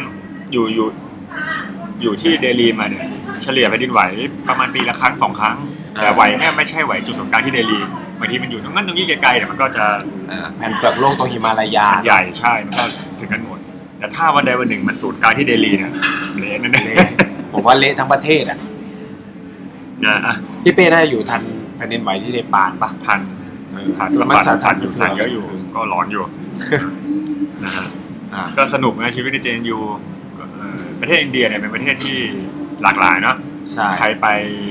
ซักเขาเล่ากันมาอย่างนี้ใครไปสักหนึ่งอาทิตย์ไม่เกินหนึ่งอาทิตย์ตื่นเต้นโอ้ยอันนั้นนู่นนี่นะกลับมาถ้าถ้าชอบนะ กลับมาก็อาจจะ โอ้ได้ เล่าย าว เฮ้ยอินเดียเป็นอย่างนั้นอย่างนี้นะแต่ถ้าเกิดไปสักสามเดือนเนี่ยก็ก็ก็อาจจะยังเฮ้ยเออสนุกอยู่กลับมาเล่า แต่อาจจะมีบางเรื่องแล้วที่แบบเอ๊ะมันไมาค่อยมั่นใจ ๆเออมันจะเริ่มคิดใหม่ในการมองมากขึ้นนะ ใช่ คือไปอยู่ไปสักสมมติสองปี อ่า จะเริ่มแบบเอ้ยเจออะไรหลากหลายขึ้นในอินเดียไม่ใช่อย่างที่เราคิด เออ มันมีอย่างนู้นอย่างนี้ อ่าถ้าอยู่สักห้าปีเนี่ยเออยิ่งแบบงงพูดอะไรดี ชอบก็ชอบรักทั้งรักทั้งชังทั้งอะไรเงี้ยคือที่เล่าไปเนี่ยจะถ้าจะเล่าให้ฟังว่าอินเดียเป็นประเทศที่หลากหลายมากคนเยอะมาก อืม ไปสมมติว่าไปแค่ในระยะเวลาสั้นๆ แล้วจะตัดสินไปแล้วอินเดียมันจริงๆนี่ใช้ได้กับทุกที่แหละอิ ใช่ นเดียเป็นอย่างนั้นเป็นอย่างนี้น ไม่สามารถเหมาแบบนั้น ยิ่ง ได้ อยู่นานๆจะยิ่งไม่กล้าเหมาเพราะว่าเรา เออ จะเจอคนเยอะขึ้น แล้วอินเดียเนี่ยวัฒนธรรมหลากหลายภาคเหนือภาคใต้ มีทั้งหิมะมีทั้งทะเลทรายมีทั้งทะเล ใช่ คนก็มีภาษาก็มีเป็นร้อยเป็นพันภาษา อ่า ภาษาจากท้องถิ่นอะไรเงี้ย อืม ครับก็ คือ คือผมมันก็จะเจอปัญหาแบบนี้เหมือนกัน เวลาเล่าเรื่องในอินดี้อินเดียฮะบางทีเขาจะถามว่าเอ้ยทำไมแบบคุณคุณไนท์เนี่ยแบบเล่าแต่มุมดีๆ นู่นนี่นั่นอะไรเงี้ย คือ คือต้องบอกว่าอะไรวะ เราไปเจอในมุมที่มันเจอคนอินเดียที่มันดีๆอ่ะ ด้วยความที่เราไปเรียนหนังสือเนาะ กับไปเที่ยวกับเรียนหนังสือผมว่ามันไม่เหมือนกัน คือเราไปได้เห็นแบบความเป็นคนอินเดียแบบจริง ๆ ด้วยความที่ผมไปเที่ยวบ้านเพื่อน ไปนู่นไปนี่กับเพื่อนอะไรเงี้ย เฮ้ยคือแบบคนอินเดียเอาจริงๆแม่งเผื่อๆดีกว่าคนไทยเยอะมากเลยนะ อืม คือถ้าใครคือแบบการดูแลเทคแคร์หรือว่าอะไรเงี้ยแล้ว ค เขา รับ ไม่ได้เป็นเฉพาะกับเราอ่ะคือผมเคยไปเที่ยวบ้านเพื่อนที่แบบยกกระโยงกันไปยี่สิบกว่าคน เพื่อไปเที่ยวบ้านไอ้คนเนี้ยคือบ้านเขาดูแลเด็กยี่สิบคนอย่าง เวลหมด ดี เลย มาก เลี้ยงข้าวเลี้ยงอะไร เลี้ยงข้าว จัดการทุกอย่าง ไม่ได้ควักเงินตักบาทขอแค่ค่ารถไฟอะ เออ คือ มันเราก็ได้เห็นมุมในนี้หรือว่าการเรียนเนี้ย คือบ้านเรามันจะเรียนแบบแข่งขันแต่ผมได้เจอคลาสเรียนที่ดีมากคือแบบมันช่วยเหลือกันเลย ครับ มันก็ทำให้ผมอะแบบประทับใจกับคนอินเดียมากๆเลยโอเคแหละมันเวลาไปเที่ยวมันก็จะแบบมีคนโกงบ้างนู่นนี่นั่นอะไรเงี้ย อืมมันมันมีจุดที่มันซัฟเฟอร์ ใช่ เยอะไหมเยอะนะ เออ จริงๆเยอะแต่ก็ คืองี้ถ้าพูด อันนี้ขออนุญาตถ้าพูดตามแฟกต์เนี่ย ถ้าจะเล่าเรื่องไม่ดีอินเดียมันเล่าได้อยู่แล้วมันเยอะมาก ใช่ มันก็เหมือนทุกที่ในโลกใบเนี้ยนะแต่ว่าถ้าหามุมดีๆมาเล่า มันก็มีนะฮะ อ่า มันก็มีแล้วก็หาตัวอย่างมุมไม่ดีไหมสมมุติ เป็น มุมไม่ดี culture shock นะทางวัฒนธรรมที่ต่างกันเช่น อ่า เขาจะไม่ค่อยเกรงใจหรือว่าจะไม่ค่อยแบบ เขาจะมีความรู้สึกว่าทุกอย่างมันแชร์อะไม่รู้ผมรู้สึกยัง เอ ไง อความแชร์ ซื้อน้ำมากินน้ำขวดเงี้ย แชร์ ถ้า กัน อยู่คนไม่รู้จักสะกิดแขนสะกิดเราขอกินน้ำหน่อย เออ เออมึงเอาไปเลยให้มันน้ำข วดเลย เอาไปใหม่ๆนะตลกมาก แต่เขาก็ไม่โดนปากนะ ถ้าไม่โดนปากอันนี้มีเสน่ห์มากวิธีกินของคนอินเดียคือ เวลาเขากินน้ำจากขวดเนี่ยเขาจะยกขึ้นกลางอากาศแล้วเทลงมาอย่างเงี้ยไม่ได้เอาปากไปแตะปากข เอ วด อ เหมือนเรา จะไม่ได้อมเหมือนเราอะ แต่ความจริงอันเนี้ยที่มามันอาจจะเป็นเรื่องของวันนาด้วย เออ เพราะว่าน้ำสาธารณะเวลาอยู่ในโรงอาหารแล้วเป็นเหยียบตรงกลางที่ตั้งเนี่ยไม่ว่าใครวันนั้นไหนจะหยิบก็ยกขึ้นแล้วก็ คือทักษะเขาดีมาก เป็นทักษะ ผมท อุ๊ยเก่งมาก ำผม เลย ทำครั้งแรกคือปุ๊บเต็มเสื้อครับ คือเลื่อนไม่ได้นะ สูงสูงจะปากประมาณสักสามนิ้วได้ไหมย เขาถือสูงบางคนถือบ างคนแบบโคตรสูงนะก็มีลักษณะแชร์ สมมติว่าถ้าคุณได้อยู่อยู่สมมติอยู่ในเจนอยู่อย่างเงี้ยแต่มีเพื่อนเนี้ยได้ได้รูมเมทนะเป็นคนอินเดียอย่างเงี้ย อ่า เขาก็ตื่นมาทานกับข้าวตอนเช้าบางทีเอาของมาวางบนเตียงเราหรืออะไรเงี้ยคือเขาอันนี้อันนี้พูดถึงวัฒนธรรมที่แตกต่าง อ่า แต่แต่โอเคมันมันก็มันก็ช็อกอะแบบเฮ้ยมัน เรา ไม่ ไม่ ได้ เค ตัวย ตัว เจอแบบนี้ มันไม่ได้ตัวคุณทำอะไรคุณต้องขอก่อนสิ ใช่ใช่คือเราคือเรามีความ p r i เวซีสูงมาก ครับ คือเหมือนคือมันก็ช็อกแหละ เพราะเราไม่เคยเจอเว่าที่แบบ คือคนอินเดียมันก้าวล่วงชีวิตเราเยอะมาก อืม ผมจะมีคำพูดว่าประมาณว่า มันเฟรนลี่เกิ นไป คือมึงสนิทกับกูเกินไปบางทีอะ คุณถามกูหรือยังเนี่ย คือตอนที่ผมไปเรียนแรกๆ คือมาทุกวัน แล้วคือคนอินเดียนอนดึกไง แต่เราอะนอนคือผมไม่อยู่หน้า ผมปรับเวลานอนแบบนอนสี่ทุ่มห้าทุ่มมันมาเคาะตอนตีหนึ่งเนี่ยคือเวลานั้นบางทีเขายังไม่นอนเนี่ยเพราะเราจะเรียนประมาณเก้าโมงสิบโมงใช่ไหมพี่ เออ แล้วคือแบบความคือความมันเป็นความป่วยเลยแล้วไม่รู้อ่ะก็ความโชคดีด้วยแหละ เพราะจริงๆผมไปอยู่ในหอที่คนไทยอยู่มานานแล้วไง เป็นเลกาตี้อยู่กันมาเป็นหลายปีอะไรเงี้ยพอพี่คือคลาสเมทผมอ่ะก็มาอยู่กอกันอยู่ในหอเฮียดีเหมือนกันโลหิตเนี่ย อ๋อเดี๋ยวหอเดี อ ยวกัน ยู่กันแบบเป็นประมาณห้าหกคนอ่ะฉะนั้นเนี่ยแม่ก็จะมาหาทุกวัน เหรอนั่งเล่นมานั่งอะไร เออมานั่งเล่นมานั่งคุยคือแบบบางทีกูก็จะนอนเลย เออ แล้วมันก็คุยเรื่อยๆอะไรเงี้ย ครับ ด้วยความที่เขาเฟรนลี่มาก มากเกินอะไรเงี้ยก็จะเป็นแบบนี้ เออแต่จริงๆอืมนึกไม่ออกเนาะตัวอย่างเยอะเพราะผมอยู่มันเนี่ยจุดที่ผมซัฟเฟอร์มีเยอะเหมือนกันนะบางทีเราเจอระบบที่มันเรียกว่าเอ่อไปติดต่องานเรื่องมีอะไรที่มันมันไม่ชินกับของเราอ่ะเขาชิลบางทีเขาก็ชิลช้ามากๆบางทีก็ ผมร้องไห้ไง บางทีเขามองเราแบบดูถูกเหมือนกันนะ เพราะว่า ถ้าพูดกันตามอะไรดีอะหน้าตาพวกเรามาจะออกมาทางทาง Northeast ตะวันออกไกลมาทางเหมือน อีสาน อีสานอินเดีย อีสานของอินเดียแล้วไปทางจีนๆทางอะไรอย่างเงี้ย อ่า ซึ่งถ้าเป็นคน อารยันเย คน เขา อารยันฮินดูคนอินเดียจริงๆจะเป็นแบบที่เรานึกภาพอ่ะมีหนวดข้างบนแล้วหน้า อ่า ตาแบบ เขาเหยียด คนอินเดีย พวก อย่างนั้นนะ เขาบอกอย่างนี้เขาเหยียด เขาก็จะเหยียดคนพวกแบบเอเชียไกลแบบจีนแบบอะไรเงี้ย อ่า เหมือนเป็นพวกกินทุกอย่างกินเนื้อสัตว์กินหมูกินอะไร อืม ส่วนพวกข้าเนี่ยแบบ เวจเจเท เรี เรี ย ย น น เรียนจิตวิญญาณบริสุทธิ์อะไรเงี้ยอันนี้ผมอาจจะพูดแบบเหมารวมไปนิดนึงแต่ความหมายรวมๆมันเขาเข้าใจมีความรู้สึกเหยียดในความหมายแต่อาจจะไม่ใช่ด้วยเหตุผลนี้ อ่า ไม่ใช่แค่ตัวอย่าง มีความเป็นชาติพันธุ์ต่างออกไป เอออะไรอย่างเงี้ยเออบางทีเขาก็จะ แต่ถ้าเราเจอคนอินเดียมีหลากหลายอะถ้าเราเจอเพื่อนที่แบบว่ารับวัฒนธรรมตะวันตก เหมือนเราประเทศไทยนี่ประเทศไทยนี่รับวัฒนธรรมตะวันตกเยอะนะ เยอะเยอะ โดยเฉพาะเรื่องแมนเนอร์เรื่องมารยาทเนี่ย อ่า ถ้าเรามีเพื่อนอินเดียที่เป็นคนชั้นกลางขึ้นมาแล้ว มันก็จะ ดีไปเลเรียกว่าคนใน ย ห้างมันจะ มันก็จะ สมมติเราไม่ เออ มันก็จะประมาณว่าวัฒนธรรมมันอาจจะเข้ากันได้ อ่า ปัจจัยทางประมาณนี้ ใช่ใช่คือคือบแต่าง เหมือน คน กับว่าคุยกันรู้เรื่องอะกูบอกว่า บางเพลงอะไรดูหนังอะไรมันก็จะ เออ เออมันก็จะแชร์กัน สไตล์มันจะแบบไปด้วยกัน เออมารยาทรู้นะ เอ้ย นั่งอย่างนี้ เอ้ย จะทำอะไรขอก่อนอะไรก็ไม่ใช่แบบอยู่ดีเออแต่ถ้าเกิด คนคนนอสอีสอ่ะจะมีวัฒนธรรมเป็นแบบนี้นะ เขาเสพเขาเสพสื่อทาง ทางฝั่งเอ ตะวันตกเย ตะ อะ วัน ใช่ไหม ตกเยอะแล้วก็แบบ ดูซีรีส์เกาหลี ดูซีรีส์ไทย ดูหนังญี่ปุ่นอะไรเงี้ยคือแบบ คือคือเราคุยกับคนนอตอีสเนี่ยจะแบบแม่งเหมือนชาติเดียวกันเลยแบบคุยกันรู้เรื่อง เออ มันจะ เอ้ย ดูหนังเรื่องนี้ไหมดูหนังเออ แล้วเขา ใช่ใช่ แล้วเขาจะเป็นลักษณะเดียวกันกูไม่ค่อยชอบพวกอินเดีย เดี๋ยว เออ คนนอตอีสอะไม่ชอบการปฏิบัติตนของคนอินเดียเท่าไหร่ คือเขาก็แบบรู้สึกว่าอีพวกนี้มันเสียงดัง มันเนี่ยเออ อืม คนนอตอีสก็จะเป็นคนแบบเนียมเนียมๆเหมือนกับคนไทยเลย โอเคเพราะคนอินเดียเนี่ยจะแบบแซกคิวจะอะไรเงี้ย อ่า ดูเหมือนกับว่ายิ่งสมมตินะ สมมติว่าเราเป็นวันนะสมมติอยู่ร้านอาหารแล้วอยู่แหละไรถ้าคุณยิ่งบ่น อ่ายิ่ ยิ่งเรื่องมาก มันจะแสดงให้เห็นว่าคุณเนี่ยวันหน้าสูง คุณจะได้รับการบริการก่อน เออแล้วแล้วคนจะพยายามไม่เหมารวมเนี่ยหมายความว่ามันอาจจะเป็นไปได้ว่า การที่บ่นคอมเพลนเยอะๆมันเป็นการแสดงออกว่าค่าวันหน้าสูงเลยกล้าบ่นถ้าเกิดว่าคุณวันหน้าต่ำหน่อย จะพยายามอดทนจะรอจะแบบไม่ค่อยกล้าวุ่นวายอะไร ทำอะไรมากไม่ได้ การแทรกคิวกันอะไรพวกนี้ก็เหมือนกันบางทีอาจจะแทรกได้แล้วทำไมนะฮะ ตอนแรกๆเราก็จะแบบมองการแทรกคิวว่าไม่ดีนู่นนี่นั่น พออยู่ กู ๆ ก็ ไป แทรกด้วย กูก็แทรก พออยู่ๆไปกูก็ต้องแทรกเหมือน คือ กั มัน นใช้อย่างนี้ในเมืองไทยไม่ได้ ใช่ แต่ในบริบทอินเดียในบางที่นะตลาดอะไรเงี้ยเขาแทรกเขาแทรก เขาต้ ได้ องแทรก แล้วมันไม่ได้ผิดในมุมมองของเขามันเหมือนกับใคร ใคร ดูเหมือนกัน ใครดีใครได้อะประมาณนั้นแหละ แต่ถ้าเราไปบนห้างห้างในอินเดียนะธนาคารที่มันเป็นโซนหรือย่านของโมเดิร์นอย่างเงี้ยเราก็ต้องเราก็ไม่แทรก อ่าหรอพี่ ไม่หมายถึงว่าอีแขกก็แทรก อ๋ นะ อใช่ แต่เราพยายามจะไม่แทรก มีบัตรคิวมึงยังแทรกเลยอะ ใช่พูดเลย คือคนอินเดียเนี่ยเขาเป็นคนที่บางที จะหน้า เขทำอะไร จะบอกว่าหน้าบางก็ เขาทำ มัน อะก็ไรเขา ไม่ ก็ทำ บางนะ เพราะตอนแรกเขาก็ทำอย่างที่เขาอยากทำแต่ถ้าเรามีใครสักคนไปบอกหรือพูดอ่ะ เขา เขาก็ยอมรับนะเขาอ่าอ่าหรือว่าบางทีก็เนียนๆเอ้ยไม่ได้แทรกมามามายืนดูเมนู แล้วก็เดินไปข้างหลังเขาก็จะไม่มาโหกลับเท่าไหร่หรืออะไรอย่างเงี้ย แต่บางคนก็มึน บางคนก็ทำมึนๆอย่างเงี้ยคือเหมือนเราต้องบอก ถ้ามึนปุ๊บก็ต้องเสียงดัง แต่ในความเป็นวัฒนธรรมที่แตกต่างที่เรารู้สึกอย่างเงี้ยมันก็มีความน่ารักมีอะไรหลายอย่างก็อธิบายยากอะ ผมจะชอบบอกทุกคนว่าเวลาไปอินเดียเนี่ยถ้ามองให้มันตลกนะ ชีวิตคุณจะขำทุกวัน เมื่อไหร่ที่มึงคิดจริงจังปุ๊บอะมึงเครียดตลอดชีวิตเลยนะ เฟลเลยซัฟเฟอร์เลย ซัฟเฟอร์คือคุณต้องมองทุกอย่างให้มันแบบ แม่งข่าวมันเป็นช่ำอย่างเงี้ยคือถ้าเรามองอะไรคิดแม่งแทรกกูทำไมวะตึ๊ดตึ๊ดตึ๊ดตึ๊ดเนี่ยมันจะเครียดทันที แต่ถ้ามองว่าไอ้ที่นี่ก็แทรกด้านด้านๆเลยนะเราพอแบบเนี้ย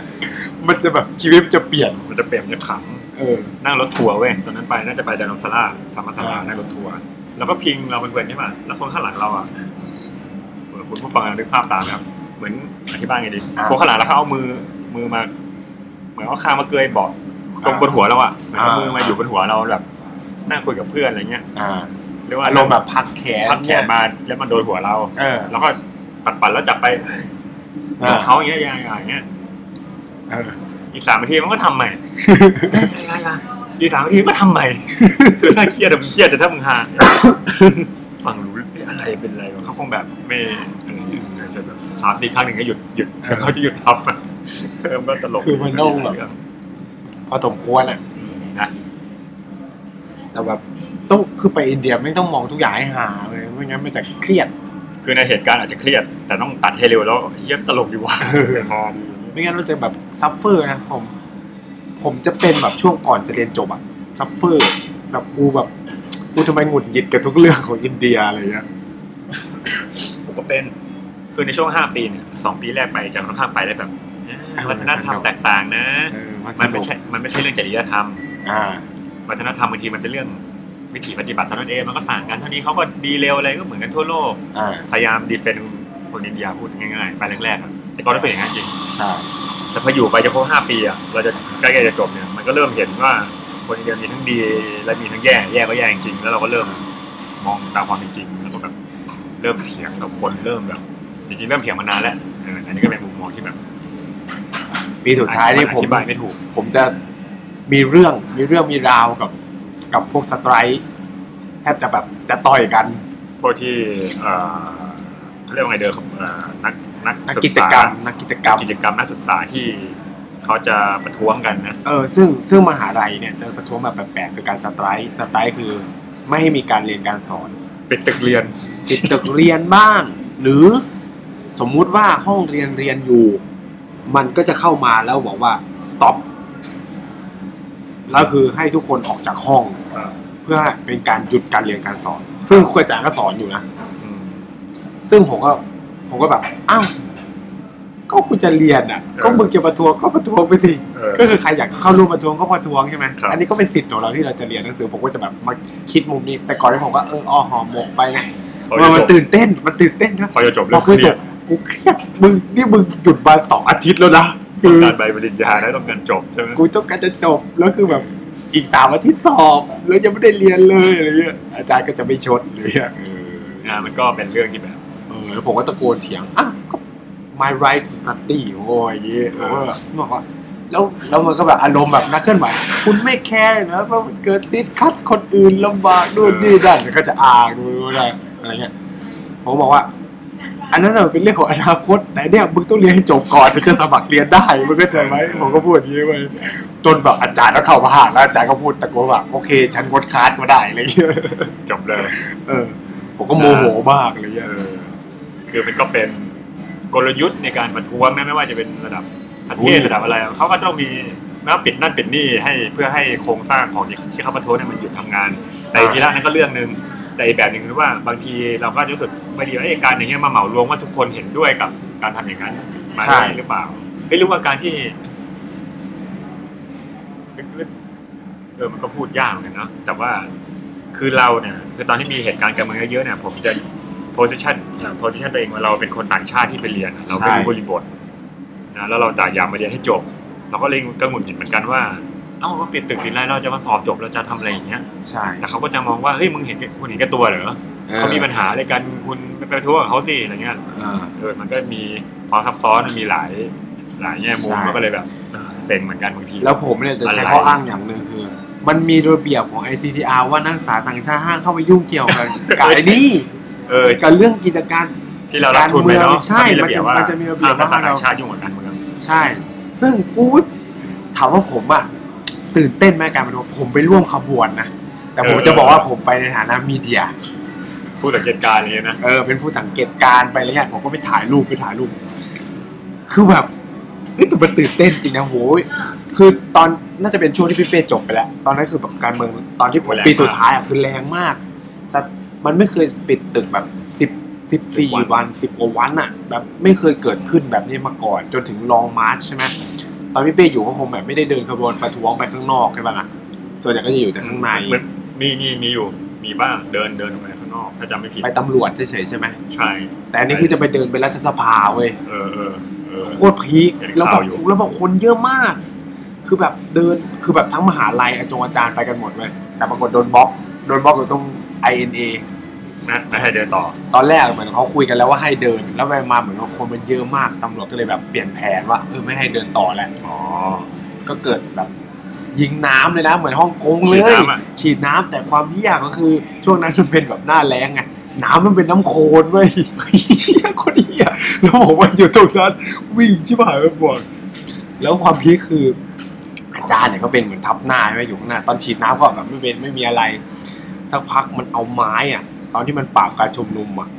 มาตีเหรอ เออแล้วคือแบบ ถ้าเราดูในฮ่องกงอ่ะมันจะเป็นไม้กระบองสั้นใช่ไหม อ่า แต่นึกภาพอินเดีย อินเดียคือไม้หน้าสามแบบยาว คล้ายๆไม่พองอ่ะ เออ มันคือไม้พร้อมแบบยาวๆที่ควงได้ไกลๆอ่ะ อ่า แล้วแบบมันวิ่งไล่อะโหูแบบตอนตอนที่เขาตีความหาผมคือ อาจารย์ผมวิ่งไปนู่น แล้ว วิ่งคนแรกเลย อีพวกนั้นโดนตีอยู่ข้างหน้าเป็นนักศึกษา เออ แต่มันก็เป็นอะไรที่แบบเออสนุกดีไง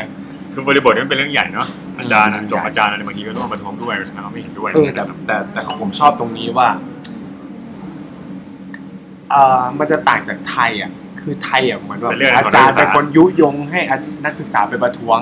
แต่ตัวเองอ่ะไม่ไปนะ อ่าฮะฮะ แต่ของอินเดียเนี่ยคือสไตล์ก็คืออาจารย์ก็สไตล์ไปกับนักศึกษาด้วยไปด้วยกันอะไรเงี้ยคือมันต่างกันมากอะคือยอมเอาความตัวเองไปเสี่ยงด้วยแล้วกัน ครับแล้วมันก็มีกิจกรรมมีอะไรนะเวลาประท้วงเนี่ยมันจะมีเรื่องอินเทลเล็กชวลมีเรื่องวิชาการมาด้วยจะมีอาจารย์ไปพับ Lecture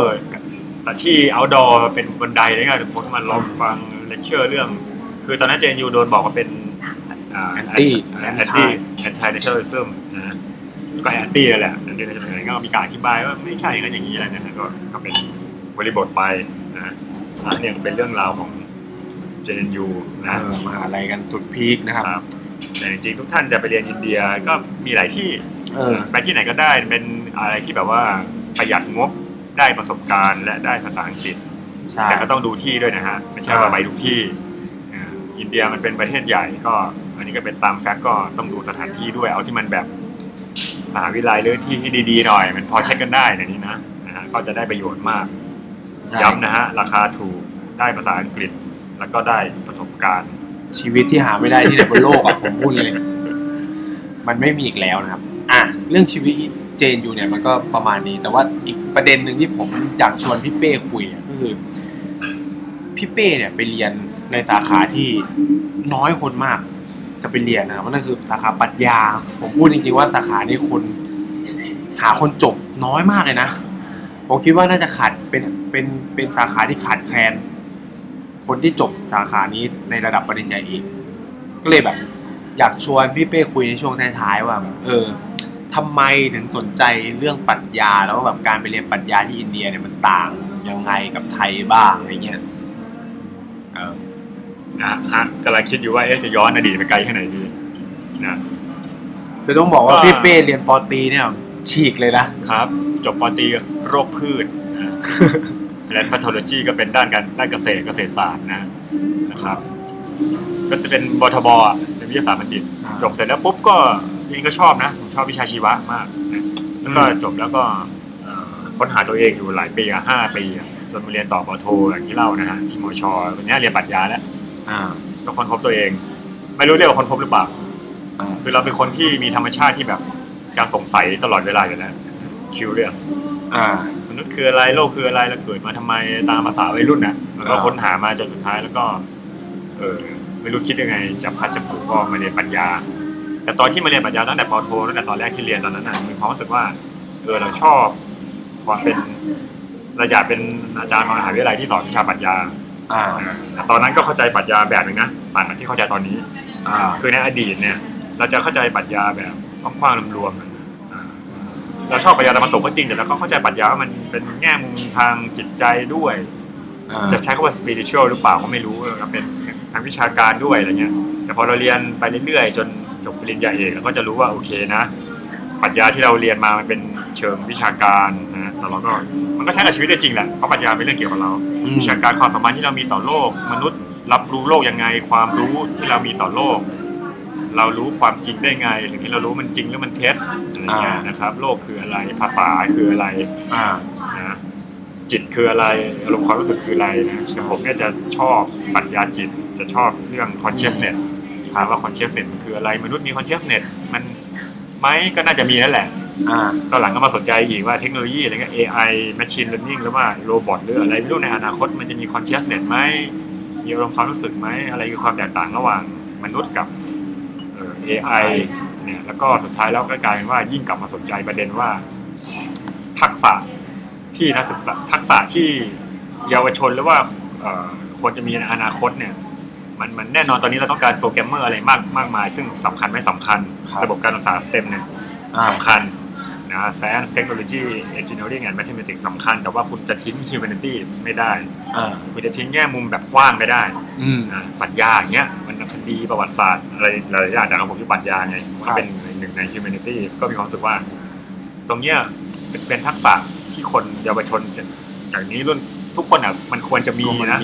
เพราะวันหนึ่ง AI มันจะอาจจะเข้ามาทำอะไรได้เยอะในแง่ออโตเมชันหรืออัตโนมัติ แต่ถ้า อ่าม ม นุษย์คนไหนมีมุมมองเชิงความคิดเชิงวิพากษ์มีอะไรอย่างเงี้ยคิด ซึ่ แบ ง บปรัช AI ญา ทำไม่ได้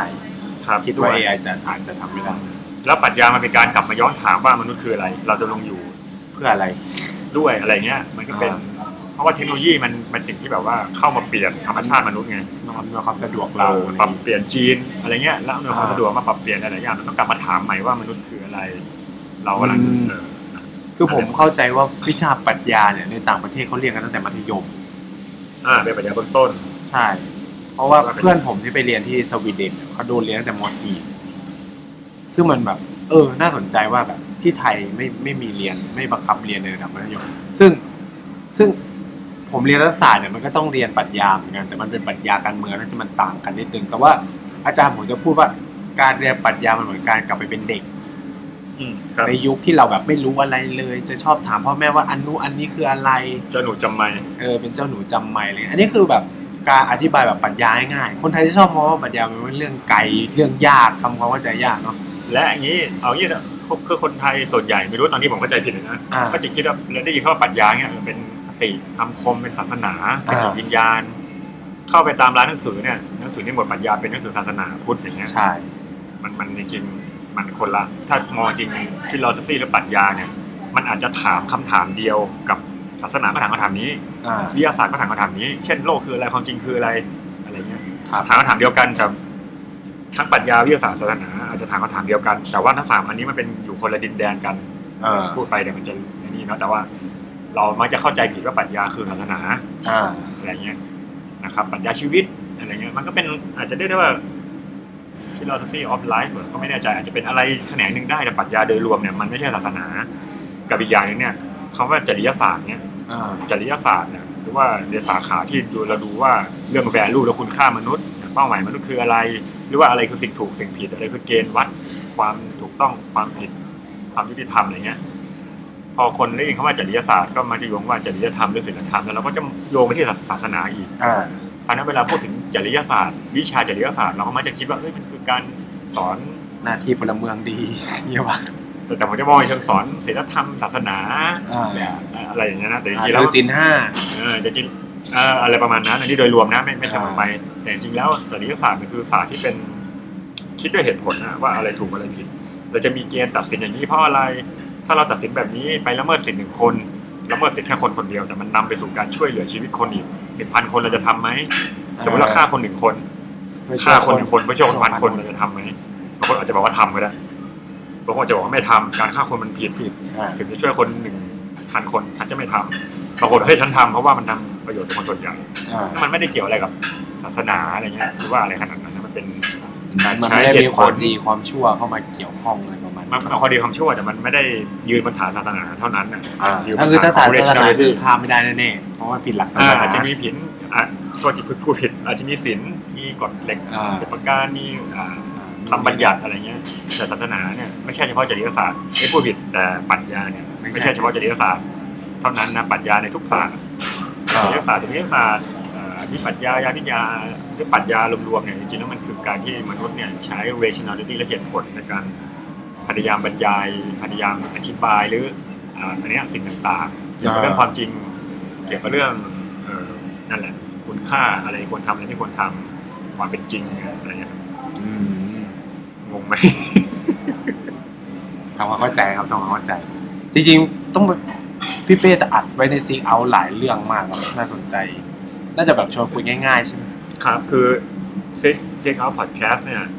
บอกตัวสะกดก่อน S W E K เนี่ยเป็นวัก อ่า O U T เป็นวัก podcast เป็นลูกสมองนะครับ เออเป็นรูปสมอง ต้องทำใหม่ๆ ให้เพื่อนทำให้เออมีคนบอกว่าเอ้ยเหมือนเหมือนกระ เพาะ ลำไส้จริงๆมันคือสมองนะแต่ประเด็นก็คือว่าอันนั้นนะจริงๆแล้วทำทำนานแล้วนะหลายปีแล้ว อ่า แล้วก็เว้น ใช่ ไป ใช่ เหมือนเราทำเพราะตามอารมณ์อ่ะทำ รายการนี้ แค่ ทำให้ผมรู้จักพอดแคสต์ อ่าครับ เพราะว่าผมไม่เคยรู้จักมาก่อนเอาจริงๆ ตอนที่ผมไปเรียนนะครับเอ่ออินดี้อินเดียเนี่ยถึงจะเกิดมากับ Infinity Podcast ครับ แต่ว่าผมรู้จักพอดแคสต์จากพี่เป้นะครับจำได้ว่าตอนนั้นไปทำกับข้าวกัน คือคือพวกเราเนี่ยเด็กเจนอยู่จะมีวันไปทำกับข้าวทำอะไรกินกัน ที่อยู่เดลีเนาะ ใช่ แล้วพี่เป้เนี่ยก็มาเปิดเป็นเหมือนซาวอ่ะ เปิดรายการซีกเอาตึ๊ดตึ๊ดตึ๊ดที่เขาทำเสียงเองอ่ะ เออผมผมว่ามันคืออะไรพี่แบบพอดแคสต์คืออะไรผมไม่รู้ไงทำให้ผมต้องโหลดซาวคลาวมาตอนนั้น แล้วพี่แบบโอ้โหมันมีแบบรายการเรียนภาษาอังกฤษนู่นนี่นั่น อ่า ฝึกทักษะอะไรเงี้ย ก็เลยได้รู้จักพอดแคสต์ตอนนั้นครับตอนนั้นก็แบบไม่ได้มีความคิดว่าจะทำนะเพราะว่า การจะซื้อซาวคลาวมันเสียเงินอะไรเงี้ยจนเออก็คือมาเจอพี่ฟีที่พอดแคสต์เขาชวนทำก็เออแบบ ก็แค่อัดเสียงอ่ะแล้วก็ส่งให้เขาอะไรเงี้ยเออก็ทำดูอะไรเงี้ยครับก็สนุ ง่าย ก นะมันอัดแล้วก็ อืมแล้วก็ไม่คิดว่าอินดี้เดียจะมาไกลขนาดนี้ด้วยนะ ดียินดีกับนายด้วยมาไกลมากนะ คือแบบงงครับงงเอาจริงๆคือมันเป็นรายการที่เฉพาะมากนะ ผมคิดว่า เฉพาะสู้ผม ไม่ได้ ผมเนี่ยมีคนฟังห้าคนผมดีใจแล้วนะ แล้วผมหยุดผมนั่งทำหยุดเนี่ยมีแค่ยี่สิบกว่าเอพิโซดเองก็ตอนนี้หยุดไปเป็นสองสามเดือนแล้ว ครับ นะ คือคือผมก็แบบ เออเฮ้ยแม่งมีคนฟังเรื่องอินเดียขนาดนี้นะ เออก็ดีครับเป็นเรื่องดีนะก็ก็คิดว่า ฉะนั้นเนี่ยเรื่องปรัชญามันก็ต้องมีคนฟังว่า เออโลกสมัยนี้มันอาจจะเป็นโลกที่เป็นคนเฉพาะกลุ่มเยอะขึ้น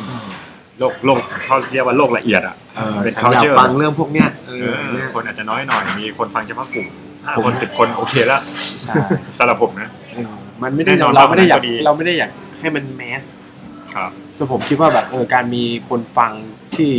เฮ้ยแบบติดตามเราคอยให้ข้อเสนอแนะอยากฟังเรื่องนู้นเรื่องนี้ผมว่ามันเป็นอะไรที่โอเคนะ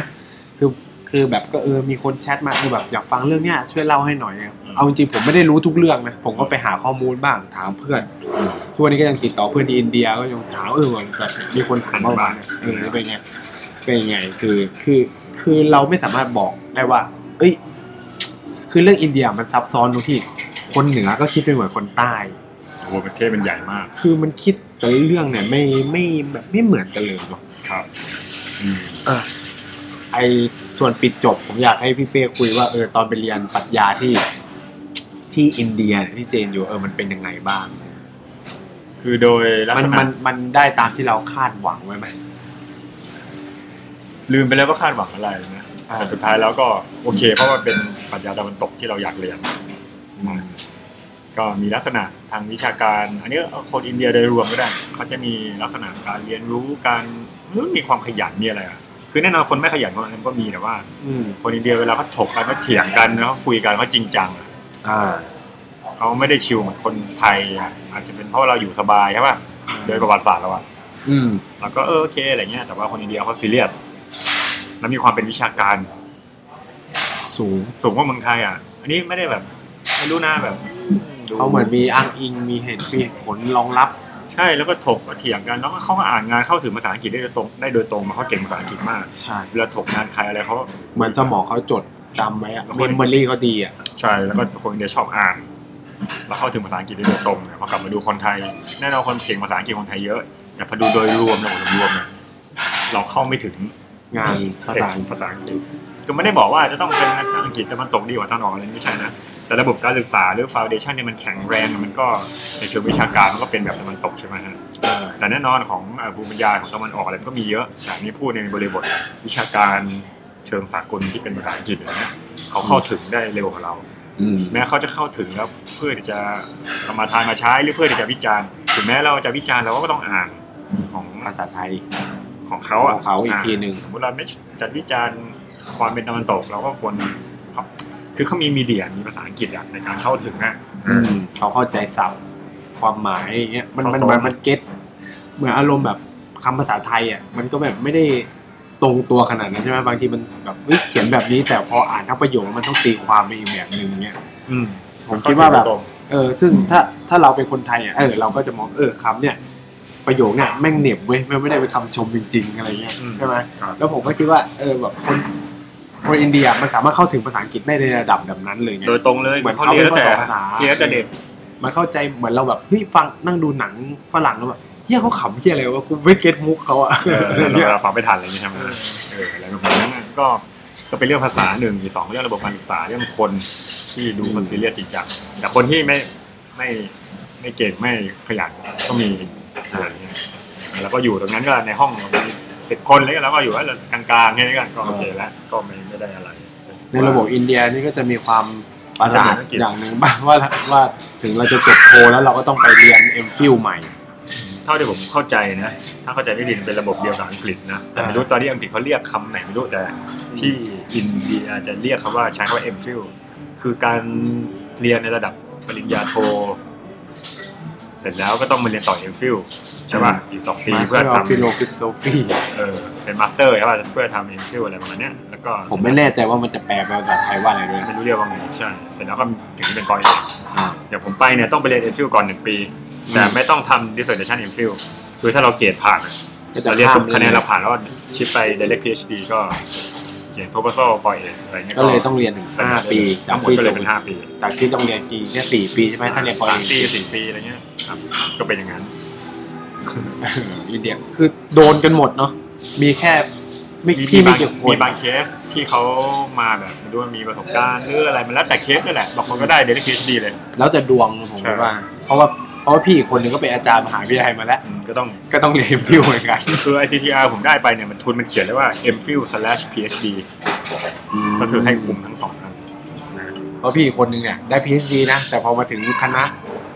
บอกว่าถ้าไม่เรียนเอ็มฟิลก็ไม่ต้องเรียนโอเคนะครับ ก็สำหรับสัปดาห์นี้ก็ต้องขอบคุณพี่เป้มากนะครับ ที่มา ครับ เป็นแขกรับเชิญนะก็นานๆทีก็จะมีพี่ๆมาคุยด้วยยังไงก็ ขอขอบคุณนะครับ แล้วก็เอ่อรายการอินดี้เนี่ยก็ขอจบรายการเพียงเท่านี้นะครับ สวัสดีครับ ครับ สวัสดีครับ